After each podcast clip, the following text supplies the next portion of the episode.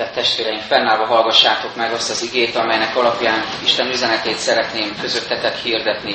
Meg van írva a 95. Zsoltár 7. és 8. verseiben. Mert ő a mi Istenünk, mi pedig legelőjének népe, kezében lévő nyáj vagyunk. Most, amikor halljátok szavát, ne keményítsétek meg szíveteket. Ez Isten igéje. Foglaljunk helyet.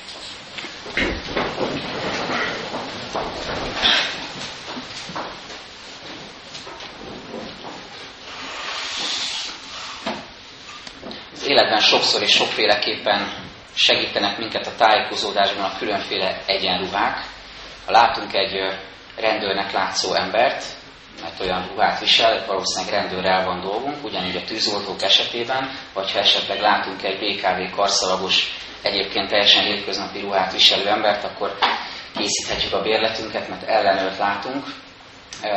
De nem mindig ilyen egyértelmű a dolgunk, és amikor ezen elgondolkoztam, azt fontolgattam magamban, olvassa ezt a Zsoltárt, hogy azt a kérdést hozzálénk ennek az üzenete, hogy vajon látszik-e rajtunk, hogy Isten gyermekei vagyunk.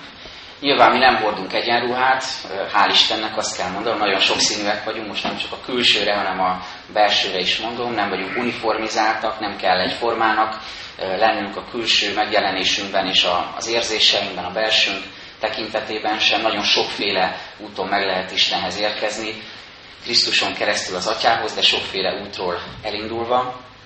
Tehát nem vagyunk ilyen uniformizáltak, mégis kérdés a Zsoltár alapján, hogy vajon látszik-e rajtunk, hogy Isten gyermekei vagyunk.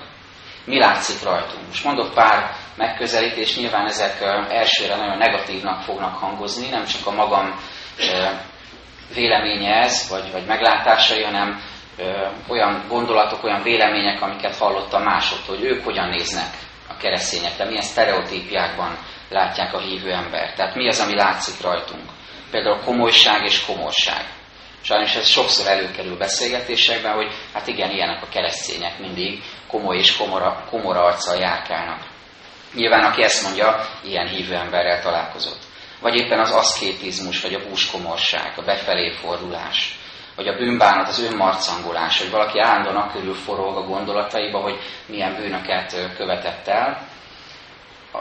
Ez se túl jó, ha az ember csak ezzel van elfoglalva, és nem látja meg Isten kegyelmét és felszabadító szeretetét, de az még rosszabb, ha ebből az fakad, hogy mások életébe is mindig ezt keresi, és próbálja leleplezni a különböző bűnöket.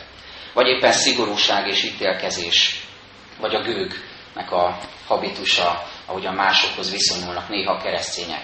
Lehet, hogy ez nagyon kényelmetlenül hangzik most, ahogy ezt halljuk, és azt gondoljuk, hogy ez ránk nem jellemző. Milyen jó lenne, ha ez valóban így lenne, és a kívülállók nem így tekintenének ránk, hanem meglátnánk bennünk a Krisztusi örömöt is.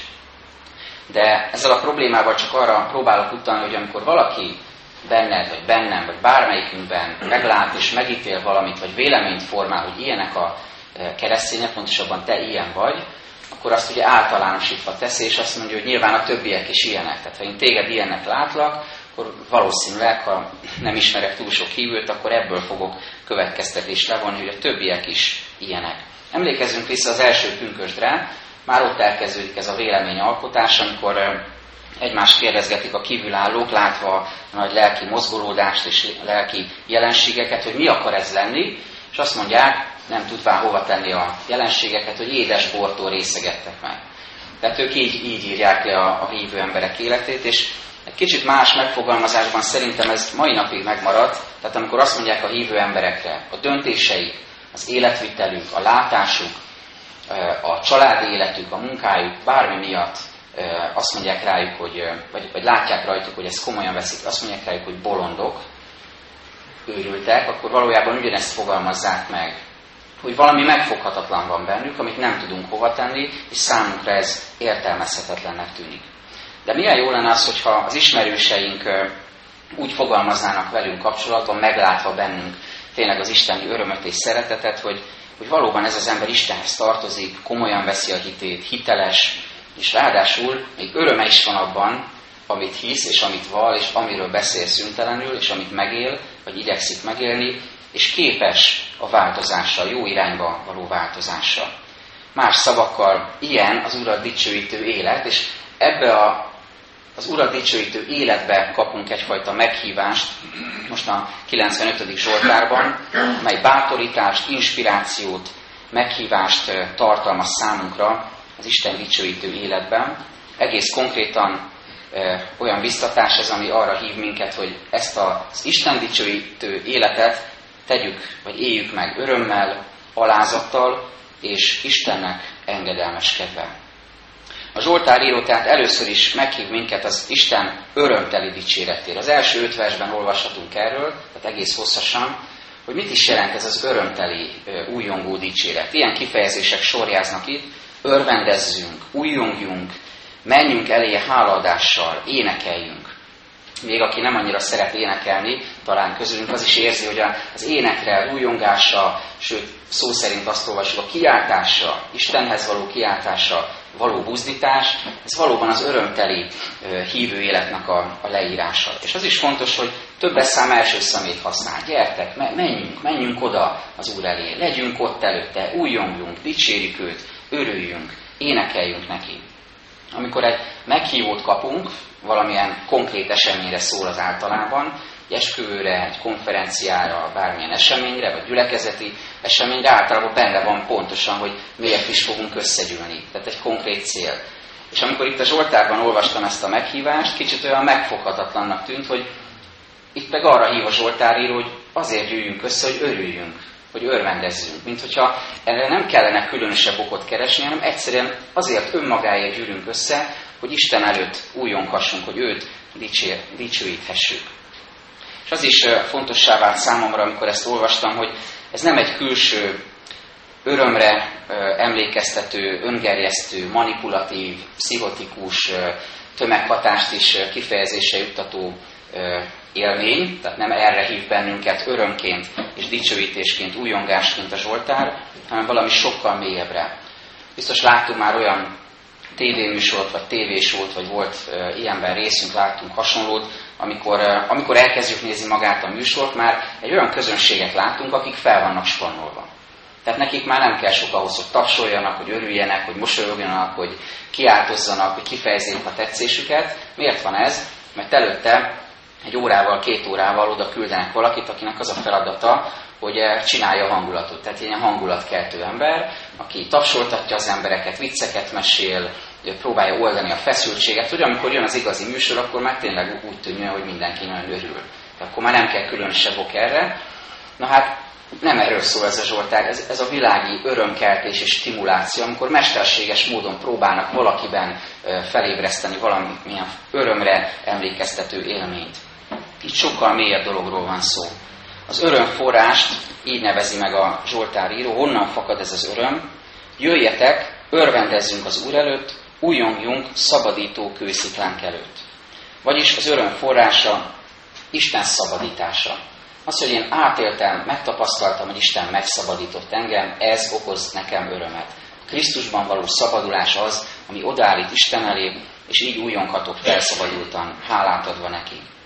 Ahogyan a 51. Zsoltárban, bűnvaló imádságában Dávid király mondja, vidámíts meg újra szabadításoddal, vagy szabadításod örömét ad nekem.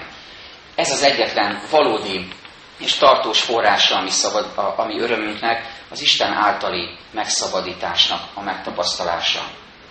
Amikor azt olvassuk, hogy szabadító kőszikla, mi az új szövetség népeként, keresztény emberként ezt az ószövetségi leírást látva rögtön Krisztusra gondolhatunk. Még akkor is, hogyha nincs ott kifejezetten leírva a megváltó neve, de amikor azt olvasjuk szabadító, azt úgy is lehet mondani Jézus. Hiszen az eredeti szövegben pontosan azokat a e, kifejezéseket olvasjuk, amikből Jézusnak a neve ered, szabadító. Jézus szabadító, és amikor ő rá, mint szabadítóra, mint kősziklára tekintünk, akkor igazán felébredhet és megerősödhet, megerősödhet bennünk az Isten előtti újongás, a valódi öröm, a valódi és tartós öröm. Az igazi öröm tehát összefoglalva a Krisztussal való találkozásból és a megszabadításnak, a bűnökből való megszabadulásnak az élményéből, vagyis a személyes kapcsolatból fakad, és ebből jön az örömteli újongás és dicséret.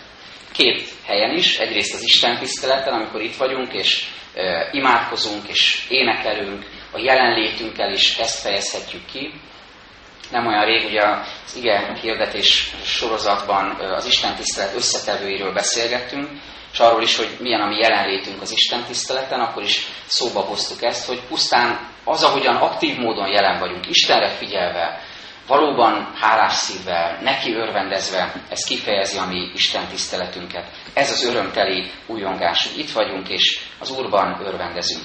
De ennek folytatásában is igaz ez, tehát az élet Isten tiszteletében, mégpedig abban például, hogy hogyan éljük az életünket, és hogyan fogalmazunk bizonyos helyzetekben. Érdemes ezt megfigyelni. Néha kicsúszik a szánkon egy-egy ilyen kifejezés, amikor valamiért köszönettel tartozunk Istennek, valami jó történt velünk, hogy szerencsére így alakult. És most nem azt mondom, hogy állandóan a szavakon kell lovagolni, hogy most pontosan, precízen fogalmazunk. Isten úgy is látja, hogy mi van a szívünkben. Tehát nem maguk a betűk meg a szavak számítanak. De azért mégis érdemes ezt megvizsgálni, hogy hogyan fogalmazunk mondjuk egy nem hívő ismerősünknek, hogyan mondjuk el, hogy mi történt velünk. Merjük-e tényleg nagyon egyszerű, nem kegyeskedő, de nagyon egyszerű szavakkal azt mondani, hogy ezt az Úrnak köszönöm. Nemrégiben olvastam, hogy a e, világbajnokságot megnyert német csapat egyik tagja, aki a győztes volt dönte a döntőbe, e, amikor kérdezték, hogy hát hogyan érte meg ezt az egész e, világbajnokságot, akkor azt mondta, hogy Istennek ad hálát, Istennek ad köszönetet azért, hogy mindezt meg tudta tenni, és hogy ezen végigvitte és erőt adott neki. Milyen jó ezt hallani egy ismert embertől, de azt mondom, hogy, hogy milyen jó lenne ezt a hétköznapokban bárki tudná vállalni és el tudná mondani, hogy, hogy Istennek mondok köszönetet, Krisztussal van kapcsolatom, és ebből fakad az én örömöm. De ugyanígy kérdés az élet Isten tiszteletében, tudunk-e Krisztussal Istenre mutatni és őt dicsőíteni, abban, ahogy megnyilvánulunk, megjelenünk egymás között, hogy mit árasztunk magunkból. Lelombozóak vagyunk, vagy tudjuk egymást inspirálni, és, és örömet tudunk hozni a másik ember életében. Hogyan fogadjuk az élet dolgait, amik nagyon nehezen, nagyon nagy súlya nehezednek az életünkre. Összeroppanunk-e alattuk, vagy, vagy még a nehézségeken keresztül is tudunk Istenre mutatni, és megmutatni, hogy nem a magunk erejéért, hanem Krisztus erejéért tudom, tudjuk átvészelni ezeket az időket. Az első öt vers tehát erre ad választ, hogy mi is ez az újongó örvendezés, örömteli Isten dicsőítés, de az okát is előhozza, hogy miért illeti örömteli dicsőítés az Urat, azt mondja, mert nagy Isten az Úr, nagy király minden Istenek fölött, minden az ő kezében van. És ez a kifejezés, amit ott olvasunk, hogy ő teremtette hogy a tengert és a hegyek ormait is, a mélységek és magasságok is az ő kezében vannak, nagyon megindított lelki értelemben arra gondoltam, hogy így van ez a mi életünkben is, hogy az ő kezében vannak. A mélységeink és a magasságaink is. Az Isten, aki teremtette ezt a világot, és ismeri a legtávolabbi galaxis legeldugottabb pontját, amit valószínűleg soha nem fog senki fölfedezni és kiputatni ebben az embervilágban. De ismeri ennek az általunk ismert bolygónak is minden zegzugát. Ő pontosan ismeri az általa teremtett gyermekeinek, az embernek, kedves teremményeinek is minden zugát, a lelkének minden zugát, a mélységeket és a magasságokat is. Ezt is, amit nem merünk, nem tudunk kimondani, még imádságban sem tudjuk megfogalmazni, de nagyon mélyen ott van bennünk, és, és Isten ezt elő tudja hozni, mert ismeri. Tehát ő ismeri a, a mélységeket és a magasságokat is, mindez az ő kezében van, és ezért is őt illeti a dicséret. De nem csak az örömteli dicséretről van itt szó, hanem az alázatban való Isten dicsőítésről is. Nem csak újongásra, hanem elcsöndesedésre is szükség van. És ennek a ritmusát kell nagyon szépen megérezni, hogy mikor, melyiknek van itt az ideje. Mert néha bizony hajlamosak vagyunk végletesen gondolkodni a keresztény közösségeken belül is, arról is, hogy, hogy mikor, minek van itt az ideje, és hogyan kell élnünk a gyűrű életünket. Van, aki azt mondja, ez az egyik véglet, hogy csak az öröm. És ha ilyen emberrel beszélgetek, akkor most konkrét emberekre is gondolok, de többször is előfordul ez beszélgetésekben, akkor ők mindig azt mondják, hogy, hogy ők azt szeretik, hogy ha, minden az örömről szól, az Isten tiszteleten, és csak arról beszéljünk, hogy, hogy mi az, ami öröm, mi az, ami lehet örvendezni, mi az, ami megvidámítja a szívünket, és, és legyünk felszabadultak, és újjongunk. Ez a Zsoltár is hív erre. De a másik véglet ott van, az is előfordul sokszor, hogy vannak hívő testvérek, akik azt mondják, hogy csak a komolyság, csak a magunkba fordulás, csak a, a bűnbánat és az alázat. Csak ezzel foglalkozunk, mert, mert igazán ez visz közel Istenhez. Nyilván habitustól függ, hogy ki melyiket tartja szimpatikusnak, és ki hogyan éli az életét. De amikor például úrvacsorát veszünk, abban is ez a kettősség, ez a dilemma jön elő, hogy most ez, ez örömünnep, vagy pedig inkább, inkább a szomorúságnak és a bűnbánatnak az ideje. Szerintem nem kell ezt a kettőt kiátszani egymás ellen, egyszerre jelen van mind a kettő az úrvacsorában is, mert rám zuhannak a bűneim terhei, súlya, és ugyanakkor felszabadulok Isten általi örvendezésben, a megszabadított életben. De azt kell mondanom, hogy, hogy rossz úton járunk, ha ilyen végletekben gondolkozunk. Nem ez vagy az. Isten nem ilyen vagy olyan pusztán. Nem lehet beeskatujázni őt sem, és a hívő embert sem. Ezért azt kell mondjuk a Zsoltárral együtt, hogy fontos az öröm, és fontos az alázat is. Fontos az újongó Isten dicséret, a felszabadultság, és fontos az elcsöndesedés is, az Istennek a megrendült tisztelete, alázattal való tisztelete. Azt is szép meglátni, hogy a Zsoltáríró milyen aktivitásra hív bennünket. Ezt nekünk talán a református istentiszteleten résztvevőknek nehezebb kicsit feldolgozni vagy elfogadni, mert mi úgy éljük át ugye a református istentisztelet liturgiáját, hogy nincs annyi aktivitás benne. Itt meg mit olvasunk? Azt mondja, jöjjetek, boruljunk le, hajoljunk meg, essünk térdre az Úr előtt. Tehát egy csomó olyan kifejezést olvasunk, amik, amik konkrét testhelyzetekre, változásokra is utalnak, hogy milyen gesztusokkal fejezhetjük ki az Isten iránti szeretetünket, tiszteletünket. Én mégis azt mondom, hogy ne búsuljunk emiatt, hogy mi esetleg ezt kézmozdulatokkal, vagy hajlongással, vagy térre hullással nem tudjuk kifejezni. Egyébként akinek erre van igénye, szerintem otthonainkban például nagyszerűen meg lehet ezt valósítani, lehet térdre hullva imádkozni, lehet meghajolni Isten előtt, bármilyen módon szabadok vagyunk erre, hogy Istent így dicsőítsük. Az Isten tiszteletnek azonban valóban van egy rendje. De az a fontos, hogy a lelkünkben mi fejeződik ki. Amikor ezt hallom, hogy jöjjetek, boruljunk le, hajoljunk meg, essünk térdre, akkor vajon ez megindít-e valóban alázatosan Isten felé? Tényleg térdre tudok-e húlni előtte lélekben legalább? Tényleg megalázom-e magamat előtte, és tényleg látom-e őt hatalmasnak? És még valamit hadd fűzzek ehhez az alázatos Isten dicsőítéshez, hogy ennek elengedhetetlen része az, hogy hogyan tekintünk egymásra. Hogyha én nem vagyok alázatos az embertársaimmal, ahogyan Pál mondja, hogy egymást tartsátok különnek magatoknál, igaz ez a gyülekezetre, de más emberekre is, ha ezt nem élem meg, akkor hiába hangoztatom, hogy én jövök Isten tiszteletre, és hihetetlen alázatos vagyok Istennel szemben, vagy Isten felé. Hiába áltatom magam azzal, hogy, hogy én az alázatot megélem Isten felé, hogyha ezt nem élem meg az embertársaim felé.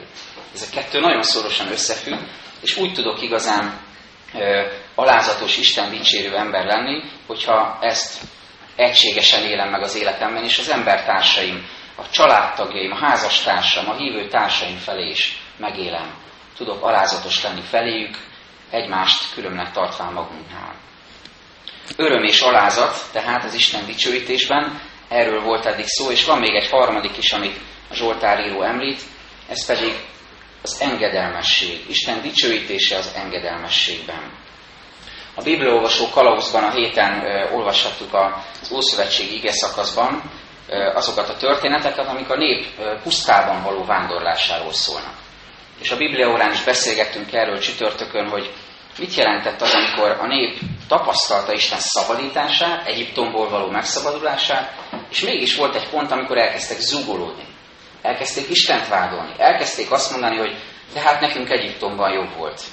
Még azt a párhuzamot is használtuk, elnézést az ilyen történelmi párhuzamért, de kicsit így éltem át azt, amikor a rendszerváltás után meg még ez ma is visszaköszön ez a gondolat, ugye sokan a diktatúrára visszaemlékezve azt mondják, hogy sokkal jobb volt akkor. Hát persze lehet, hogy van akinek jobb volt, van akinek nem, de az biztos, hogy, hogy a, a nép, amikor az egyiptomi fogságból kiszabadul, amikor átéli, átéli az Isten valóságos szabadulását, akkor nem éri át ugyanakkor az örömöt. Valahogy hiányzik ez az öröm, hiányzik az odaadás, hiányzik az engedelmesség Isten felé, és ezért elkezdenek zúgulódni, és megkeményedik a szívük. Ezért mondja azt Isten, most, amikor halljátok szavát, ne, ha szavamat, ne keményítsétek meg szíveteket. Ne legyen kemény a szívetek, ne legyetek olyanok, mint a nép a pusztában vándorolva, hanem legyen engedelmes a szívetek. Adjátok át az életeteket nekem, ne zúgolódjatok, hanem kövessetek engem, fogadjátok el ajándékaimat. Jézus Krisztussal, szabadítóval való kapcsolat nem azt jelenti, hogy majd a közeli vagy a távoli jövőben döntés fog hozni mellette, hanem azt jelenti, hogy most. Isten nem majdokat akar adni az életünkben, a kezdődő mondatokat, hanem mostal kezdődő mondatokat. Most, amikor halljátok szavát, ne keményítsétek meg szíveteket, mint az elkeseredéskor a pusztában a nép, hanem legyen az életetek, a szívetek az övé. Most hoz döntés mellette. Ezt a drága lehetőséget adja nekünk ez az ige is. A jelenbeli lehetőséget, a megtérésre, a változásra, a megújulásra, terhek letételére, a bűnökből való szabadulásra, a döntésekre, elhatározásokra, elköteleződésre, Isten igének a meghallására és megértésére. Ahogy a 118. Zsoltár mondja, ez az a nap, amelyet az Úr rendelt. Örvenjünk és vigadjunk ezen. Érdemes minden napot így megélni. Ez az a nap, amit az Úr rendelt. Fontolgatom magamban, hogy valami változásnak kéne jönnie, és talán a, a jövő hétnek mondjuk a közepe, vagy két hét múlva alkalmasnak tűnik. Nem, testvéreim, Isten azt mondja, ez az a nap, amelyet az Úr rendelt. Most, amikor hallod az ő szavát, ne keményítsd meg a szívedet, hanem legyen övé az életed. Jézus emberekkel való találkozásaiban, és ez a sürgető döntése hívás nyilvánul meg, amikor Zárkeusnak azt mondja, hogy ma lett üdvösség ennek a háznak. Nem később lesz majd, ez most történik. Aki hisz a fiúban, annak örök élete van. Az már átment a halálból az életre. Az már döntött mellette, annak üdvössége van sok minden visszahúzhat, sok minden kifogást találhatunk, hogy, hogy a példázatban is mondja Jézus, hogy ökröt vettem, éppen nősültem, földet vettem, van valami feladatom, azért nem tudok jönni, Uram, hogy kövesselek téged. Erre mondja azt az ige, hogy most, amikor hallod az ő szavát, ne keres kifogást. Hogyha vágysz az Úr vezetésére, akkor ne keres kifogást. Nem mondd azt, hogy majd, hanem dönts mellette most, és állj rá tőle kapott ígéretekre. Egy amerikai ige hirdető mondta, olvastam nemrégiben, hogy olyanok vagyunk sokszor hívő emberként, keresztény közösség tagjaiként, hogy várjunk a vezetésre, és így jövünk az Isten tiszteletre, várjunk arra, hogy Isten vezessen az igény keresztül, de a bátorsága ahhoz, hogy tudjunk változni és tudjunk dönteni, az nagyon sokszor hiányzik belőlünk. Valahogy féloldalas a dolog. Várjunk arra, hogy, hogy mozdítva legyünk, de nem igazán tudunk mozdulni. Nem igazán van bennünk a, a bátorság, a készség a mozdulásra. Ezért elhangzik először az ítélet, meg is esküdtem, hogy nem mehetnek be a nyugalom helyére, mondja az Úr, és számunkra azonban ott van Krisztuson keresztül az ígéret, a kegyelem is, hogy általa bemehetünk az Atya kegyelmébe, az Atya nyugalmába, jöjjetek, én Atyám áldottai, és örököljétek a világ kezdete óta elkészített országot, amely számotokra van felállítva, ahol a ti helyetek van, ahova meghív benneteket az Úristen amikor a nyáron van lehetőségünk arra, hogy pihenjünk, hogy nyugalmunk legyen, néha azt érezzük egy-egy ilyen idézőjeles nyaralás és pihenés után megérkezve, hogy egyáltalán nem vagyunk kipihentebbek, mint előtte. Nem feltétlenül van ez így, néha ezt én már tapasztaltam gyerekekkel, valaki egyszer megkérdezte, hogy ö, ö, voltunk egy nyaralni, és mondtam, hogy igen, aztán megkérdezte, hogy és pihenni. Szóval, hogy ez nem mindig fedi egymást ez a kettő, de hogy arra gondoltam, amikor ezt olvastam, hogy, hogy a nép nem mehetett be akkor az Isten nyugalmába, vagyis az elkészített országba, mi viszont bemehetünk Krisztus által a mennyek országába, ha őt hisszük, ha benne hiszünk. Ez azt jelenti, hogy, hogy nem emberi nyugalomra van szükségünk. Lehet, hogy soha nem fogjuk tudni kihelverni, kipihenni a hétköznapok stresszét, feszültségét, konfliktusait, és erre egy hét valóban kevés is, elmegyünk nyaralni, de mi valami más nyugalomra is vágyhatunk, az Isten általi békességre, arra a békességre, amit ő a szívünkbe akar ajándékozni. Kérjük ezt, és fogadjuk ezt el, Istent dicsőítve, örömben, újongásban, alázatban és engedelmességben. Így legyen. Amen. Csöndesedjünk most el, és imádkozzunk.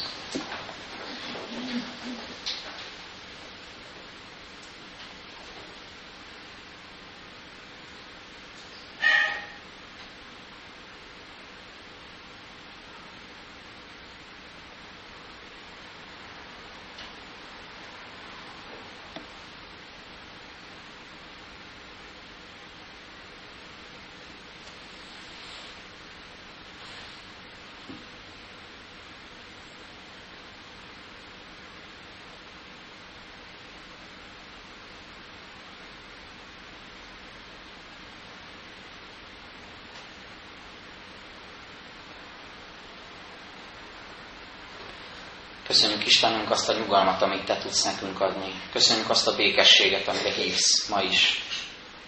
És arra kérünk, hogy segíts a döntésekben, segíts a Te követésekben, hogy ne halogassuk, hanem tudjuk elfogadni a mostot, az elkészített alkalmat, az alkalmas időt, hogy ez az a nap, amelyet az Úr rendelt, hogy tudjunk örvendeni és vigadozni ezen. Köszönjük, hogy meghallgattad a magunkban elmondott imákat. Könyörgünk a betegeinkért, a gyászoló testvéreinkért. Hálát adunk nemrégiben elveszített gyülekezeti tagjainkért, előttünk szolgált testvéreinkért. Megköszönjük Magdinéni életét, köszönjük az ő életének üzenetét, imádságait, szolgálatát. És köszönjük Hegyaljai Gyurka bácsi szolgálatát itt a gyülekezetben és más helyeken is. Köszönjük a neki ajándékozott hosszú életet, és hálás szívvel köszönjük meg azokat az üzeneteket, impulzusokat, amiket rajta keresztül kaphattunk. És köszönjük a boldog reménységet és bizonyosságot az ő életük, örök életük felől.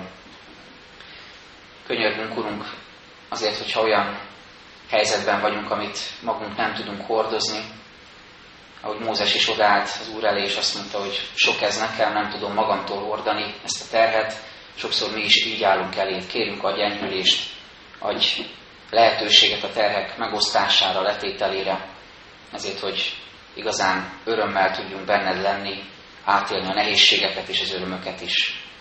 Köszönjük, hogy előtted lehettünk most csöndben, és most eléd járulunk a közös imánkkal, amit tőled tanultunk, Urunk. Mi, Atyánk, aki a mennyekben vagy, szenteltessék meg a Te neved. Jöjjön el a Te országod, legyen meg a Te akaratod, amint a mennyben, úgy a földön is. Minden napi kenyerünket add meg nékünk ma, és bocsáss meg a mi védkeinket, miképpen mi is megbocsátunk az ellenünk védkezőknek. És ne védj minket kísértésben, de szabadíts meg minket a gonosztól, mert Téd az ország, a hatalom és a dicsőség mind örökké. Amen. Fennállva énekeljük nemzeti imádságot.